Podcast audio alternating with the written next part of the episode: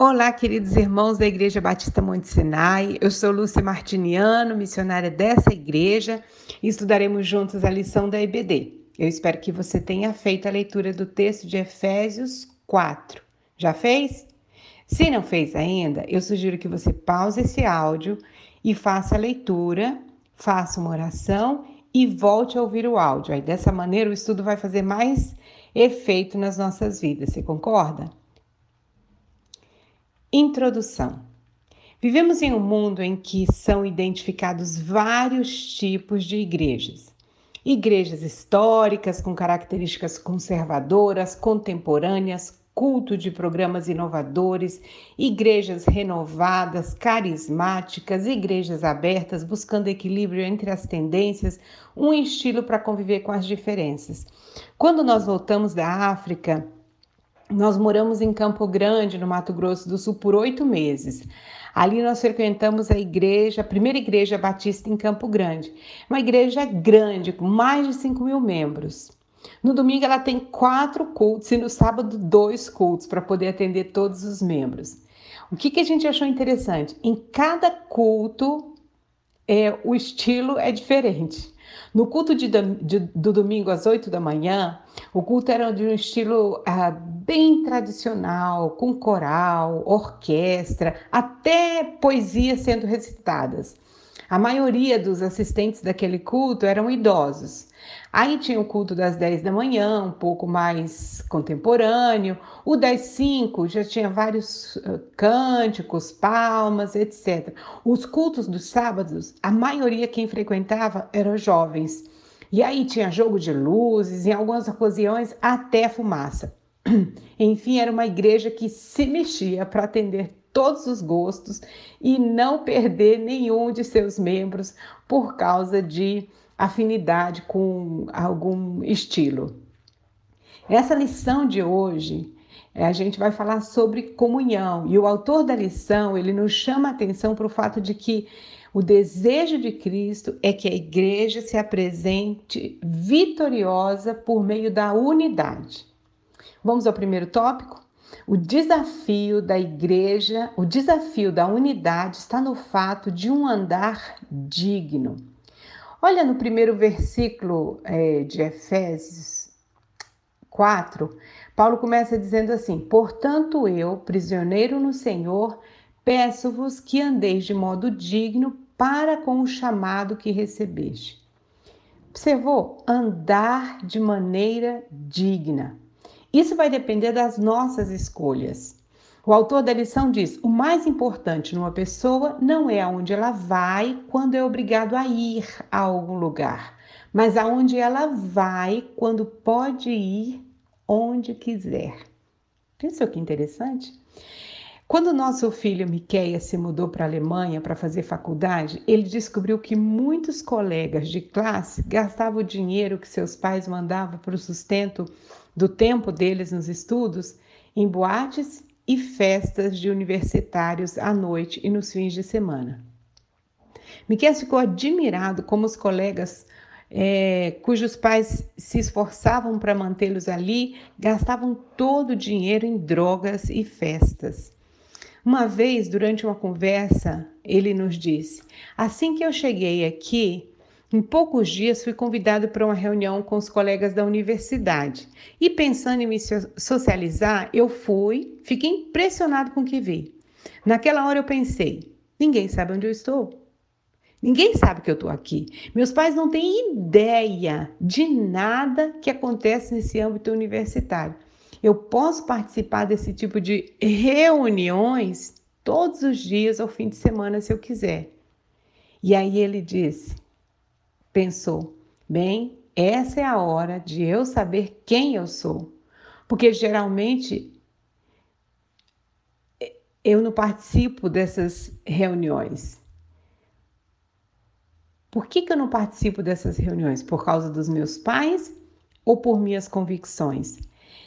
Esse, esse é, testemunho do Miquel eu estou cantando porque eu achei muito interessante essa frase do autor da lição quando ele disse: o mais importante numa pessoa não é onde ela vai quando é obrigada a ir a algum lugar, mas aonde ela vai quando pode ir onde quiser.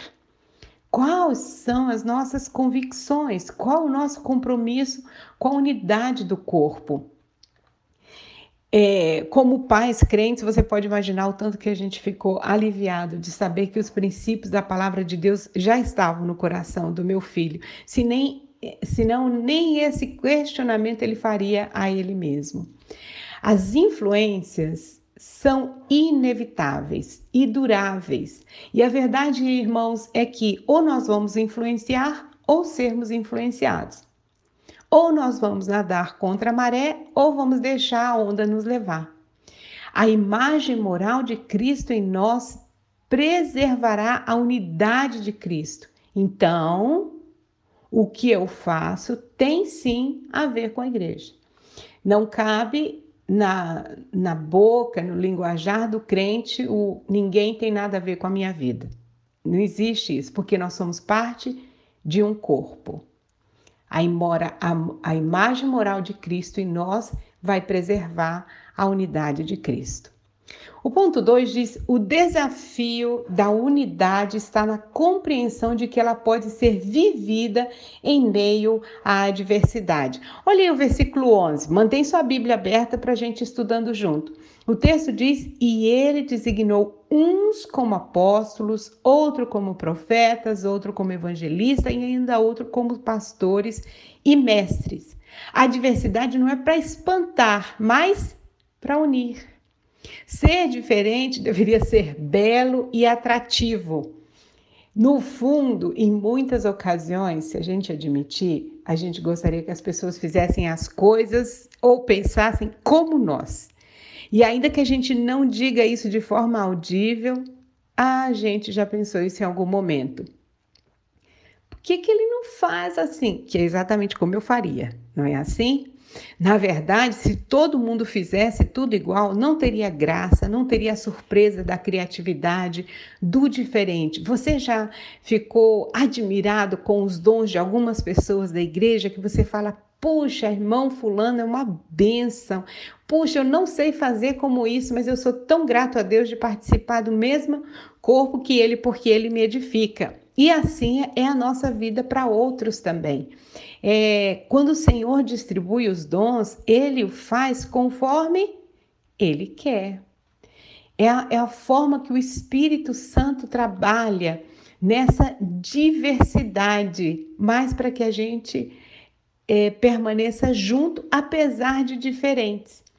Enquanto para muitas pessoas é irritante que outras pessoas na igreja atuem ou pensem ou falem de forma diferente, é exatamente assim que o Espírito quer que seja, mas que haja é, edificação no corpo. O Espírito de Deus quer unidade e não uniformidade. O desafio é sermos um e não sermos iguais. Olha que interessante. Ponto 3. O desafio da unidade tem como exemplo a estatura de Cristo. E esse tópico é muito interessante, porque olha o versículo 13 e 14 que a gente está estudando no livro de Efésios. Ele diz: até que cheguemos à unidade da fé e do pleno conhecimento do Filho de Deus, ao estado de homem feito à medida da estatura da plenitude de Cristo. Quando o crente caminha para um vigor espiritual e consistente, duradouro e inegociável, ele está mostrando traços da maturidade cristã. É não deixar a comunhão porque outros pensam diferente. É mirar o conhecimento de Jesus mais valoroso do que coisas pequenas e inúteis que causam tantas discórdias. Observa uma coisa, não é uma maturidade segundo os meus padrões ou de qualquer outra pessoa da igreja. Não é uma maturidade que atende às minhas expectativas. Ah, eu acho que a igreja deveria fazer assim. Não, não. É uma maturidade dentro da expectativa de Jesus. E aqui eu queria contar uma, uma história para vocês. Há um tempo atrás, nós fomos participar de um fim de semana numa igreja em Goiás. Aí na tarde, uma tarde de sábado, tinha várias atividades na igreja e nos foi pedido visitar uma família que estava afastada da igreja. Quando nós chegamos na casa, nós encontramos uma senhora amargurada. Suas filhas também deixaram de ir à igreja, algumas já eram casadas, para você ter uma ideia. Estava todo mundo ali é, envolvido com aquela dor daquela senhora, da mãe. O marido também não ia para a igreja mais. E aí a expressão que aquela mulher usou para nós foi que o seu coração havia sido feito pedaços. Nós conversamos com ela, falamos versículos da Bíblia sobre o perdão, sobre o que a Bíblia ensina, e aí ela disse: se a pessoa que me ofendeu não vier aqui, se humilhar, reconhecer o que ela fez, eu jamais o perdoarei. Aquela senhora, ela não estava percebendo o quanto que ela estava fazendo mal para ela mesma. Ela estava perdendo a bênção do Salmo 133, que nos diz que onde há comunhão, aí o Senhor derrama a bênção. Você sabe que é uma coisa interessante? Depois nós descobrimos que a pessoa que tinha ofendido aquela senhora já tinha ido na casa dela, já tinha pedido perdão, já tinha orado com ela. Ou seja, aquela senhora, ela estabeleceu um padrão de maturidade que estava completamente fora dos princípios de Cristo. Quer ver? Pensa rápido. O que, que a Bíblia diz se alguém se ofender? Não tem um texto na Bíblia que diz: você fica esperando o ofensor vir pedir perdão. Nenhum momento. Jesus diz: corre lá e resolve o seu problema. Ele chega a dizer assim: ah, para se estiver dando oferta, deixa a oferta. Ele não diz guarda a oferta, não, hein? Ele diz: deixa a oferta no gasofilácio e deixa aí, vai resolver seu problema, volta para cultuar, volta para terminar a cultuar. Ah, o padrão de Cristo é diferente desses nossos, do mundo. E a maturidade da palavra, do, do padrão da palavra de Deus, ele traz o que? Ânimo, vigor ao corpo na vida do crente, ou seja, na minha vida, na sua vida. A atitude daquela senhora estava matando a ela, a família dela e enfermando o corpo, porque as pessoas estavam sentindo a falta dela, sentindo por aquela atitude. Então não estava promovendo é, vigor nem crescimento. O próximo tópico da nossa lição fala: o desafio da unidade consiste em promover a maturidade cristã. E agora eu chamo você para ler os, os versículos 15 e 16 de Efésios 4. Pelo contrário, seguindo a verdade em amor, cresçamos em tudo naquele que é a cabeça, Cristo. Nele, o corpo inteiro, bem ajustado e ligado pelo auxílio de todas as juntas, segundo a correta atuação de cada parte, efetua o seu crescimento para a edificação de si mesmo no amor. Você já parou para pensar que o crescimento combina com a ideia de ânimo e fervor? O, olha que o texto diz: é para crescer em tudo. Ou seja, deixar de infantilidade, de fragilidade de criança e desenvolver força, vigor, coragem, iniciativa, crescer em tudo.